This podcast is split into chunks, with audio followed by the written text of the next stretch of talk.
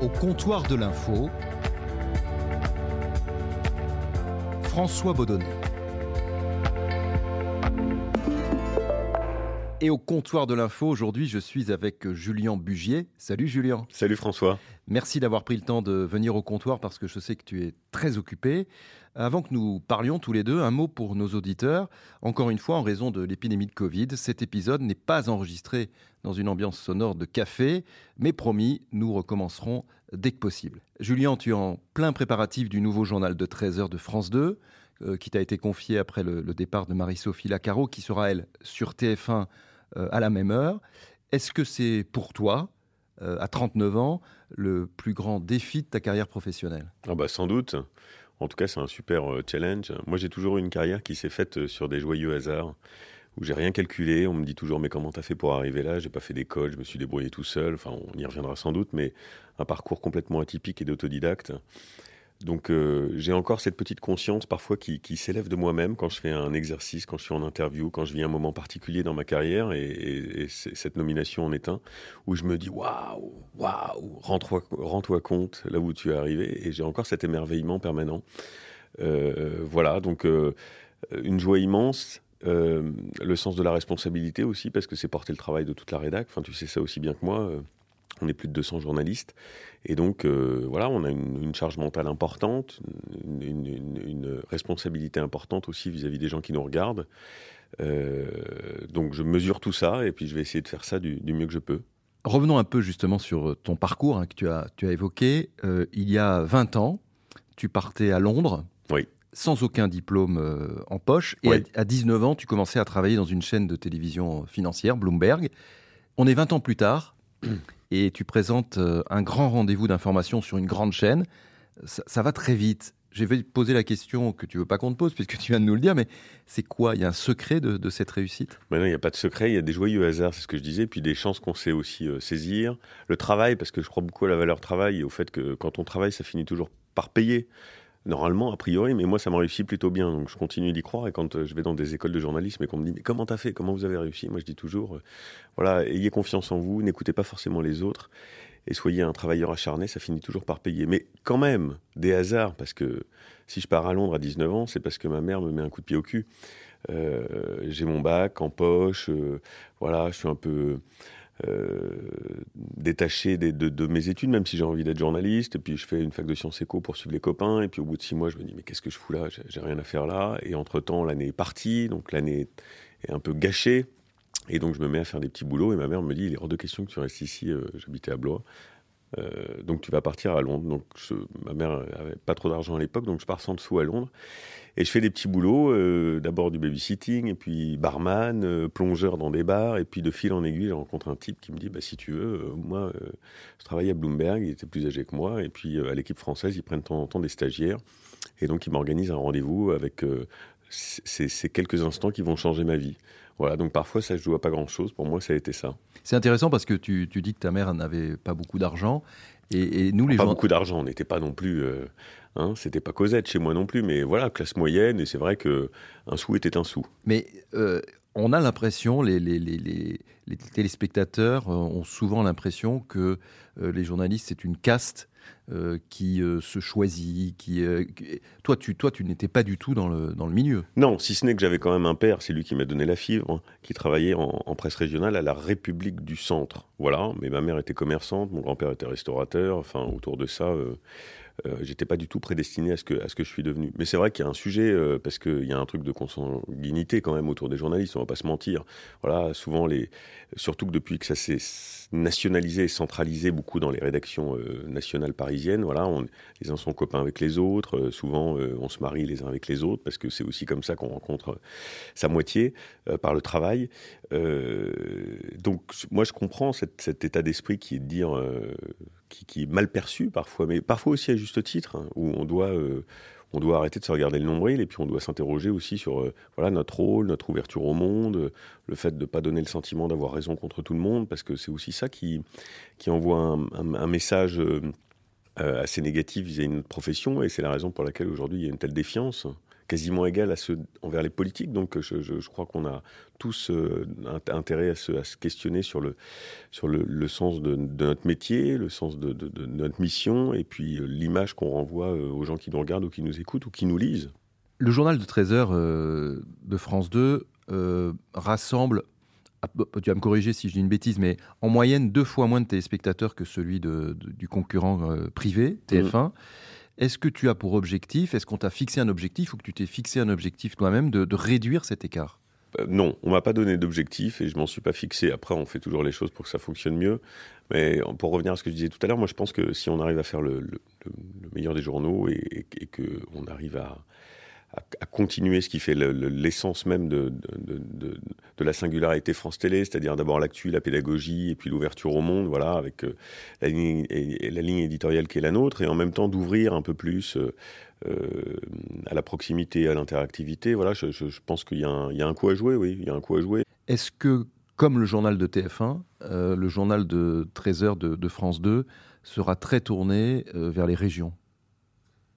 Oui, mais avec un prisme différent. C'est-à-dire que, encore une fois, on ne sera pas dans la nostalgie de la France d'avant. On sera plutôt dans un truc qui est euh, de raconter la France qui bouge, la France en mouvement. Parce que moi qui viens de la province et qui ai grandi, c'est un peu mon histoire, mais qui aussi la, la, sillonne à travers un certain nombre de mes émissions, et notamment l'émission du samedi tout compte fait, qui décrypte les usages de la société de consommation.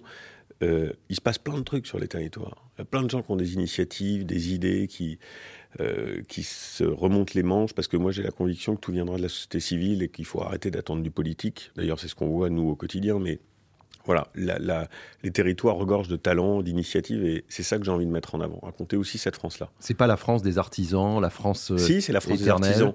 Mais c'est les deux. C'est pour ça que je disais que je vais être un passeur entre les générations, parce qu'il y a aussi un truc qu'on qu'on observe aujourd'hui, c'est que le, les traditions, le patrimoine, ce qui fait aussi l'histoire de notre pays, bah, c'est pas les seuls seigneurs qui sont les garants. Il y a aussi toute une génération maintenant qui est en train de se réapproprier cette, cette France d'avant. Voilà, parce que par héritage, mais aussi par conviction, le retour à la terre. J'ai été frappé l'autre jour, j'ai fait un déplacement. Euh, avec les équipes de France Télé, justement, pour marquer le, coup d'envoi de cette opération qu'on va appeler Vos idées pour la France, à travers le Trésor. On est allé à Tonnerre, petite ville de 4500 habitants, euh, qui est dans ce qu'on appelle la diagonale du vide. Pourquoi? Parce que des industrialisations, euh, désertification des, petits commerces de centre-ville, comme beaucoup, d'endroits en, France. Et on avait réuni là, euh, pour nous, la collectivité l'avait fait pour nous et organisé ça, tout un tas de citoyens qui portaient des initiatives au niveau local mais il y a des gens formidables qui font des trucs formidables dont on parle jamais. On n'en parle jamais. Et nous, on a un prisme, pour revenir à ce que tu disais tout à l'heure, François, hyper parisien, où euh, on raconte la France à travers l'île de France, mais c'est pas ça la vérité. Donc, euh, il y aura de la proximité, et l'accent pour la deuxième partie du journal sera mis sur la proximité pour répondre à ta question, mais avec euh, cette, idée qu'on va raconter la, France des territoires de façon positive. Pas juste pour être positif, pour être positif, pas pour être baigné oui oui, mais parce que c'est une réalité dont on parle jamais à la télé. D'accord. Tu me rassures un peu parce que euh, je me disais que finalement on allait peut-être essayer de faire un, peu la même chose que, que la concurrence et, tu connais cette maxime, hein, on, préfère toujours l'original à, la copie. Donc je me demandais pourquoi on aurait fait ça. Non, non, non, j'ai toujours eu la conviction, ça fait trois ans que j'essaie de vendre à France Télé euh, un projet d'émission qui soit basé là-dessus, qui s'appelle, d'ailleurs c'était comme ça que je l'avais intitulé, Vos idées pour la France. Voilà. Parce qu'encore une fois, j'ai la conviction, puis je l'observe, et puis on le voit tous, que quand on regarde dans les enquêtes d'opinion, il y a 70% des Français qui ne se sont pas représentés à la télévision. Ils disent, c'est bien votre télé, mais ça parle pas de nous. On a un rôle particulier, nous, le service public. Chacun paye une redevance pour avoir les antennes euh, qui sont les nôtres. Donc je pense qu'on doit aussi être euh, euh, le réceptacle de la grogne, mais aussi de cette France qui porte une forme d'espérance. Voilà. Et ça, ça, prendra, ça, occupera une place importante du journal de 13 heures?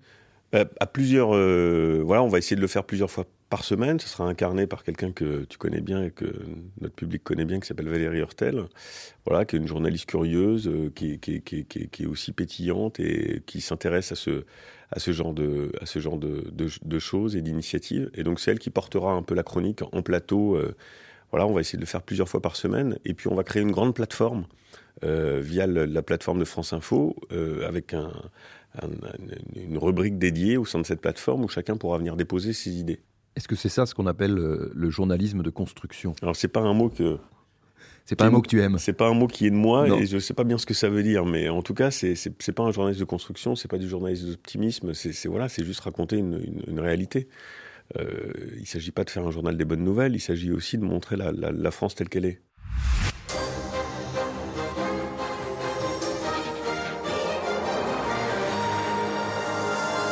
Bonsoir à tous, il est 20h. À la une de l'actualité ce soir, Emmanuel Macron au Liban qui réclame un changement de système. Il dénonce la corruption du pays et promet un plan d'aide dans les rues en ruine.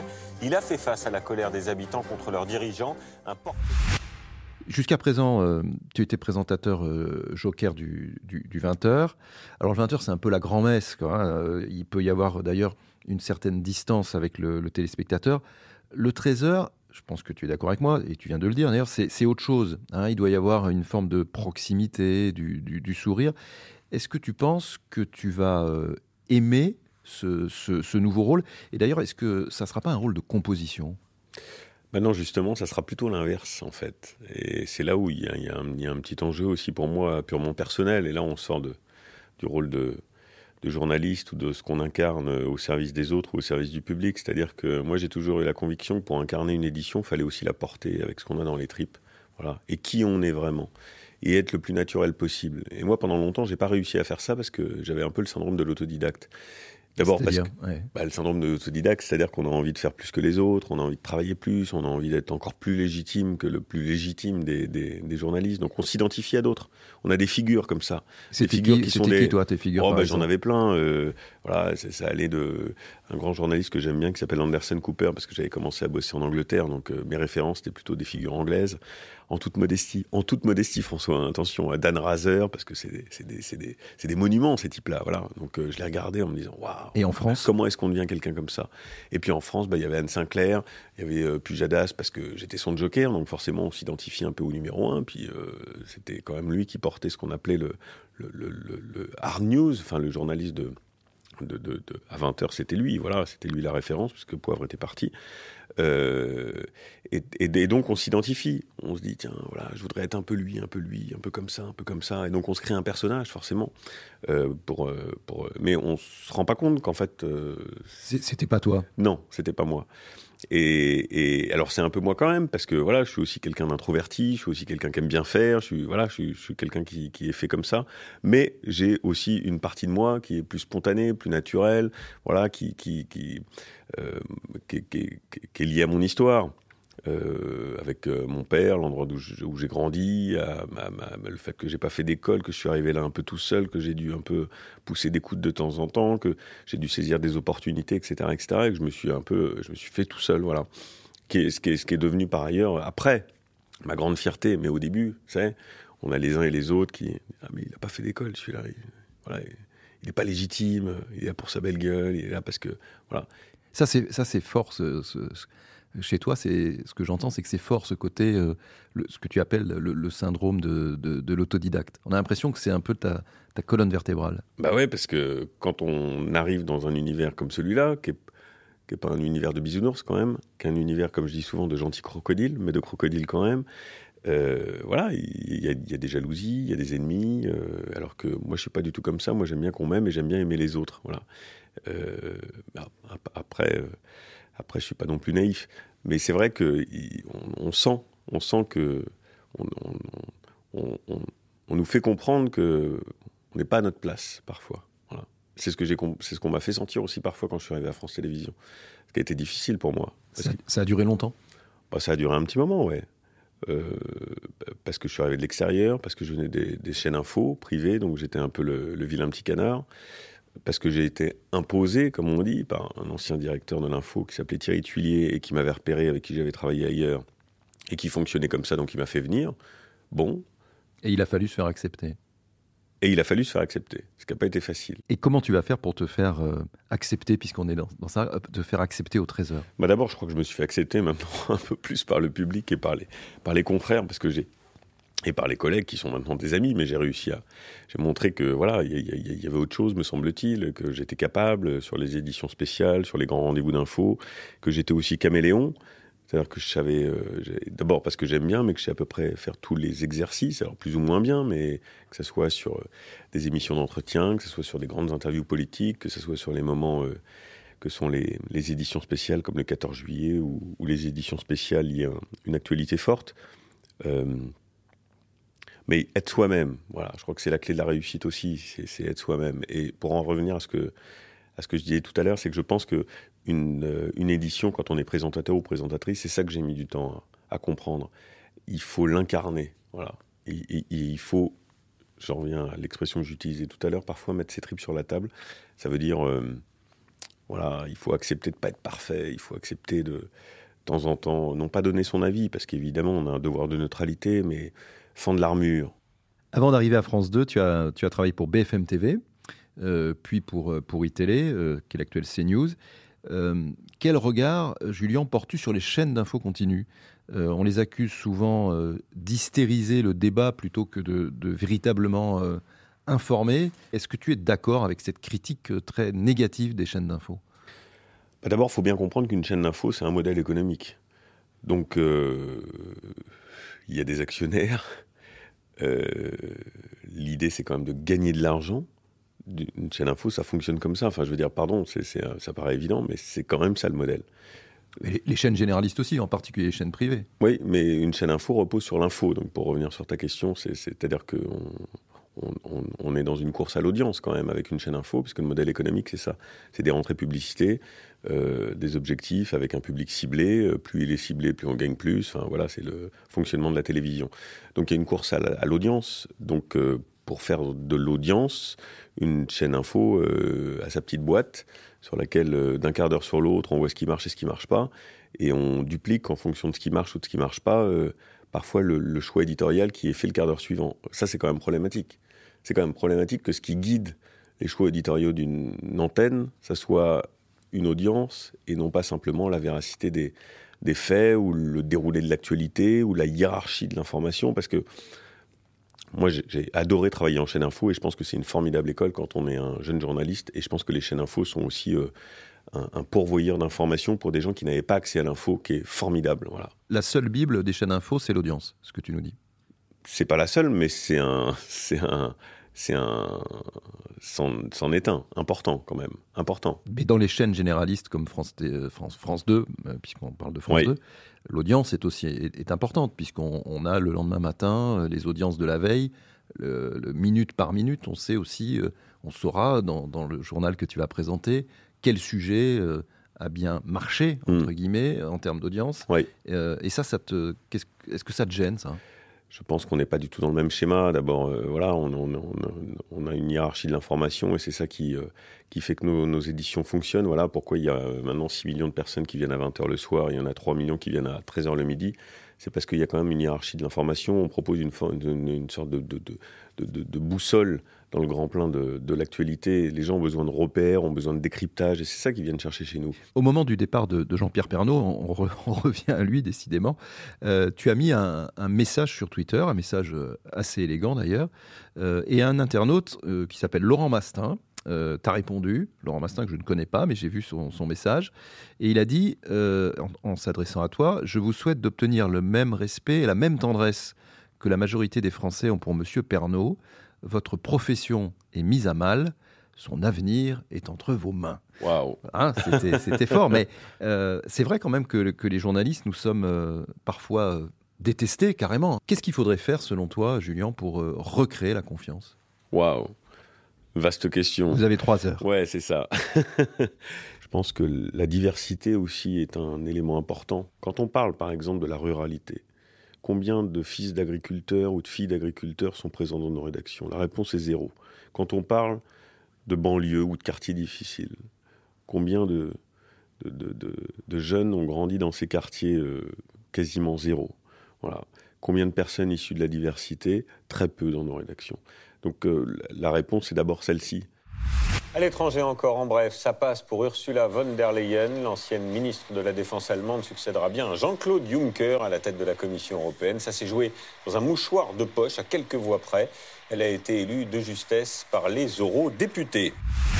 C'était le, jour de l'élection d'Ursula euh, von der Leyen, donc à la tête de la Commission européenne. Et c'est vrai que tu as dit, euh, en bref, à l'étranger, et en plus, ça se, passait, ça se passait à Strasbourg et ça, ça a fait beaucoup, beaucoup, beaucoup réagir. Quelle, quelle, place tu, tu comptes accorder donc, à cette actualité internationale et européenne? L'important, c'est de comprendre le lien entre notre quotidien et les institutions européennes et de quelle manière elles influent dans notre, dans notre vie quotidienne. L'épisode euh, Ursula von der, von der, Leyen, par exemple, est un épisode assez symptomatique. On peut rappeler les, éléments, mis à part cette, cette, petite euh, écart de langage de ma part. Euh, une bourde. Ouais, une bourde. Non, mais une bourde, non, mais parce que j'avais pas dit, j'avais pas dit Strasbourg en fait. J'ai n'ai pas hmm. dit Strasbourg. Hmm. Dans mon esprit, c'était à Bruxelles. Mais et, donc, ce qui m'avait été reproché aussi, c'était de dire Bruxelles, c'est pas l'étranger, parce que Bruxelles, c'est la Belgique, Bruxelles, c'est l'Europe, et donc l'Europe, c'est pas l'étranger. L'Europe, c'est nous. L'Europe, c'est la France. Ce qui est vrai. Ce qui peut s'entendre. Ce qui hmm. peut s'entendre. Voilà, c'est une, une une facilité de langage de journaliste pour faire une transition et je me suis planté. Donc euh, c'est une bourde. Mais quand même, le, le, le, jugement qui avait été fait par la suite était injuste parce qu'on nous avait dit, euh, vous vous rendez compte, c'est la femme la plus puissante d'Europe et vous n'en vous, vous avez fait qu'une brève. Sauf qu'on en avait parlé deux jours avant en faisant son portrait, on en a parlé le lendemain en faisant son portrait euh, en long, en large et en travers. Voilà, donc euh, c'est toujours difficile parce que c'est comme, le, c'est comme l'équipe de France. Il y a 60 millions de sélectionneurs, il y a 60 millions de rédacteurs en chef. Mais j'ai toujours trouvé injuste la manière dont on nous disait euh, vous parlez pas assez d'Europe. Je te retourne la question. Quel est ton sentiment? Alors Parce que ça m'intéresse. Moi, moi, mon sentiment, en, général, je suis pas là pour donner mon, mon, opinion, mais puisque j'ai été euh, longtemps correspondant à, Bruxelles puis à, puis à Rome, euh, là, dans le cas précis qui nous, qui nous intéresse, je pense en effet qu'il aurait fallu faire le portrait le soir même d'Ursula von der Leyen, parce que ça donnait sinon l'impression, effectivement, de quelque chose de très lointain. Et si tu regardes la couverture le jour même, par exemple, des télévisions allemandes ou des, autres télévisions européennes, il y avait une plus grande part euh, qui était euh, euh, attribuée à, cet événement. Et ça, c'est mon sentiment. Hmm. Qu'est-ce que tu en penses? Bah écoute, je pense que ça se défend. Après, moi, je, je, je, je, peux toujours admettre euh, toutes les erreurs euh, et j'entends euh, les critiques. Donc à partir du moment où les critiques sont importantes, il faut les entendre systématiquement. Est-ce que tu n'as pas peur que le média télévision se, coupe progressivement, même si on fait beaucoup d'efforts pour, pour, pour, leur parler, mais se coupe progressivement des, des, des jeunes? Ah mais c'est sûr, c'est fini. C'est fini. Voilà, dans quelques années, c'est, on est sur la. moi, je, je, pense à, presque 40 ans, je suis la dernière génération télévision. Je suis la génération d'ailleurs télévision. J'ai grandi avec la télévision, avec l'avènement de la télévision, avec ses premières stars, ses, grandes émissions, etc. Donc, Et ça, c'est fini. Mais ça sera fini. Mais c'est terrible ce que tu nous dis. Mais non, mais enfin, faut. Voilà, moi j'ai une sœur qui a 25 ans, elle regarde jamais la télé, mais jamais de la vie. Mais jamais de la vie. Tu as un des visages de, de France 2. Euh, tu, présentes, tu vas présenter le journal de, de 13 heures. T'as pas envie de lutter contre ça et de, te dire, moi, je vais quand même essayer, même si c'est compliqué, euh, peut-être même à cette, à cette, heure de la journée, mm. euh, mais moi, je vais quand même essayer de m'adresser aux jeunes, à un public plus jeune. Non mais, François, on peut toujours rêver, mais voilà, c'est pas moi qui le dis, c'est il suffit d'aller dans une cour de récré, de demander qui regarde la télévision. Ça n'existe plus. Donc après, à nous d'inventer aussi des nouvelles formes de consommation, des nouvelles formes de propositions éditoriales. On peut, dans un journal de 13 heures, euh, concevoir une entité euh, qui est le journal de 13 heures et le diffuser comme tel euh, sur euh, notre chaîne de télévision et puis en parallèle sur le numérique et sur les plateformes, mais aussi faire des modules qui soient des modules qui soient adaptés au scroll. Le scroll, vous savez, c'est quand vous, êtes sur votre smartphone et puis vous montez, vous descendez pour regarder les actus en, trois, euh, en trois petits mouvements de pouce. depuis que tu as débuté, donc il y a, il y a, 20 ans à, Londres, on en parlait tout à l'heure, quel est ton souvenir le plus marquant? C'était euh, lors d'un déplacement euh, au Mali où j'étais embarqué avec euh, l'opération Barkhane des forces françaises. Et c'était dans le cadre de reportage que je faisais pour le 14 juillet. Et il se trouve que je suis arrivé sur place à la base de Gao, qui était la première étape avant de partir dans le Grand Nord, le jour de la mort des deux commandos de marine qui avaient libéré les otages euh, aux trois frontières et qui, euh, lors de l'assaut, ont été tués par les, par les djihadistes. Et donc le moment le plus fort de tout ça, ça a été la levée des corps, euh, les corps qui sont rapatriés en France, 1000 soldats au garde à vous, sous un cagnard de plomb, avec la Marseillaise, la marche funèbre, le drapeau tricolore sur, le, sur les cercueils. Et là, une émotion terrible. Et puis on est pris par le moment au trip euh, et on mesure ce que c'est que euh, la notion d'engagement, de sacrifice pour euh, ces hommes et ces femmes qui sont à des milliers de kilomètres et qui se battent pour nous quand même. Donc voilà, c'est un moment assez dur mais très émouvant et où j'ai pris une grosse claque. Merci beaucoup. Euh, Julien, d'être euh, venu au, comptoir de l'info. Je te laisse filer hein, parce que tu as du travail. Rendez-vous donc à, 13h, hein, chaque jour du lundi au, vendredi euh, sur France 2. Et nous, on se retrouve très vite pour un nouvel épisode du comptoir de l'info. À bientôt. François.